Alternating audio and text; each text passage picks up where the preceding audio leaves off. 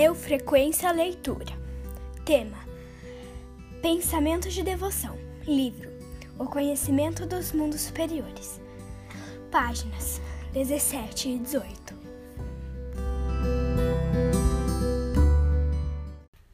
Se não desenvolvermos em nós o profundo sentimento de que existe algo superior ao que somos, não acharemos forças para atingir um grau mais elevado.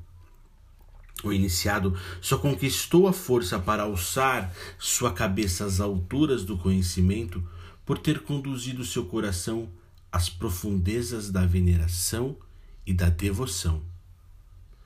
A elevação do espírito só pode ser alcançada quando se atravessa o portão da humildade. Você só poderá alcançar um correto saber quando houver aprendido a respeitá-lo. O homem tem, indubitavelmente, o direito de defrontar a luz com seu olhar, porém, deve conquistar esse direito. Há leis na vida espiritual, como as há na vida material. Friccionando-se um bastão de vidro com um material adequado, ele se torna elétrico, ou seja, adquire a força para atrair pequenos corpos. Isto corresponde a uma lei da natureza, como sabe quem aprendeu um pouco de física. Sabe-se igualmente quando se conhece os princípios da ciência oculta que cada sentimento de verdadeira devoção desenvolvido na alma promove uma força que conduzirá, cedo ou tarde, ao conhecimento quem possuir em suas disposições os sentimentos devocionais, ou tiver a ventura de tê-los implantados através de uma educação adequada, levará muito consigo quando, na vida posterior, procurar o acesso aos conhecimentos superiores. Quem não trouxer tal preparação encontrará dificuldades já no primeiro grau da senda do conhecimento. A não ser que trate de desenvolver energicamente em si próprio, por meio de autoeducação, a disposição devocional.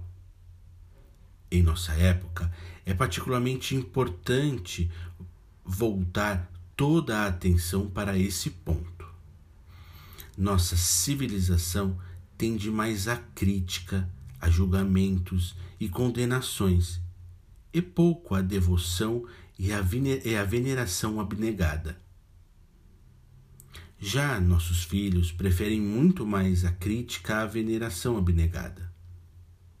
Mas cada crítica, cada julgamento reprovável expulsa da alma as forças para o conhecimento superior, tanto quanto as devolve cada veneração abnegada.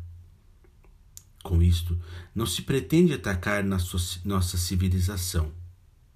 Não se trata, de forma alguma, de manifestar crítica a esta nossa civilização, já que devemos justamente a crítica ao autoconsciente julgamento humano, ao aspas, examine tudo e guarde o melhor, fecha aspas, a grandeza de nossa cultura jamais o ser humano teria alcançado a ciência, a indústria, as comunicações, as condições jurídicas de nossa época se não houvesse aplicado crítica a tudo, se não houvesse submetido tudo ao critério de seu julgamento.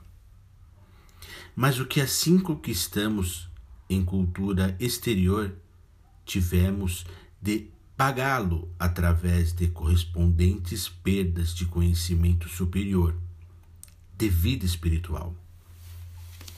Convém frisar, não trata-se na cognição superior de veneração a pessoas, mas sim daquela veneração diante da verdade e da cognição. Uma coisa, porém, todos devem ter em mente. Para o indivíduo integralmente submerso na civilização aliada de nossa época, será bastante difícil avançar ao conhecimento dos mundos superiores. ele só o conseguirá se energicamente se autodisciplinar. Numa época em que as condições da vida material eram simples, alcançava-se também mais facilmente uma elevação espiritual. Aquilo que merecia veneração, que era digno de manter-se sagrado, sobressaía-se mais do que das restantes condições mundiais.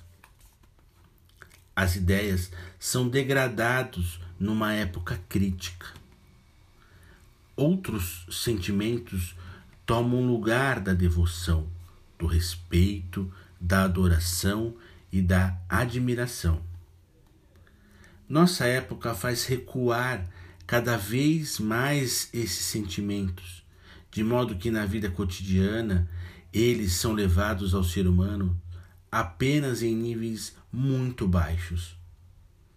Quem procura o conhecimento superior terá de desenvolvê-lo em si. Ele mesmo deverá infundi-lo em sua alma. Isso não é possível através de estudos. Sua vida poderá fazê-lo. Quem quiser tornar-se discípulo do oculto terá de educar-se energicamente para desenvolver em si a disposição devocional. Terá de procurar em seu ambiente, em suas vivências, o que lhe possa causar admiração e respeito. Se ao encontrar uma pessoa eu censurar suas fraquezas, privar-me-ei de força cognitiva superior se tentar com carinho aprofundar-me em suas boas qualidades, estarei acumulando tal força. O discípulo terá de ponderar constantemente e seguir essa instrução. Os ocultistas experimentados sabem qual força devem à circunstância de, frente a todas as coisas, considerar sempre o lado bom reprimindo o julgamento condenável. Mas isso não deve permanecer como regra exterior de vida, e sim terá de apossar-se do íntimo de nossa alma. Está na, nas mãos do ser humano aperfeiçoar-se, transformar-se inteiramente no decorrer do tempo mas essa transformação terá de realizar-se em seu íntimo, em sua vida mental. Não basta eu mostrar exteriormente em meu comportamento respeito perante um ser. Devo ter esse respeito em meus pensamentos. O discípulo deverá começar a assimilar a devoção em sua vida mental ele deverá atentar para os pensamentos de desprezo e de crítica negativa em sua consciência. E deverá procurar cultivar pensamentos de devoção. Cada momento em que nos sentamos para observar em nossa consciência o quanto existe em nós de crítica desdenhosa, desfavorável e negativa sobre o mundo e a vida, cada tal momento nos aproxima mais do conhecimento superior. E nos elevaremos rapidamente se em tais momentos preenchermos nossa consciência só com pensamentos que nos encham de admiração, respeito e devoção para com o mundo e a vida. Quem possui experiência nesse particular sabe que cada tais momentos faz despertar no ser humano forças que de outra forma permaneceriam adormecidas. É desse momento que ao ser humano são abertos os olhos espirituais. Ele começa, assim, a ver à sua volta objetos que antes não era capaz de ver.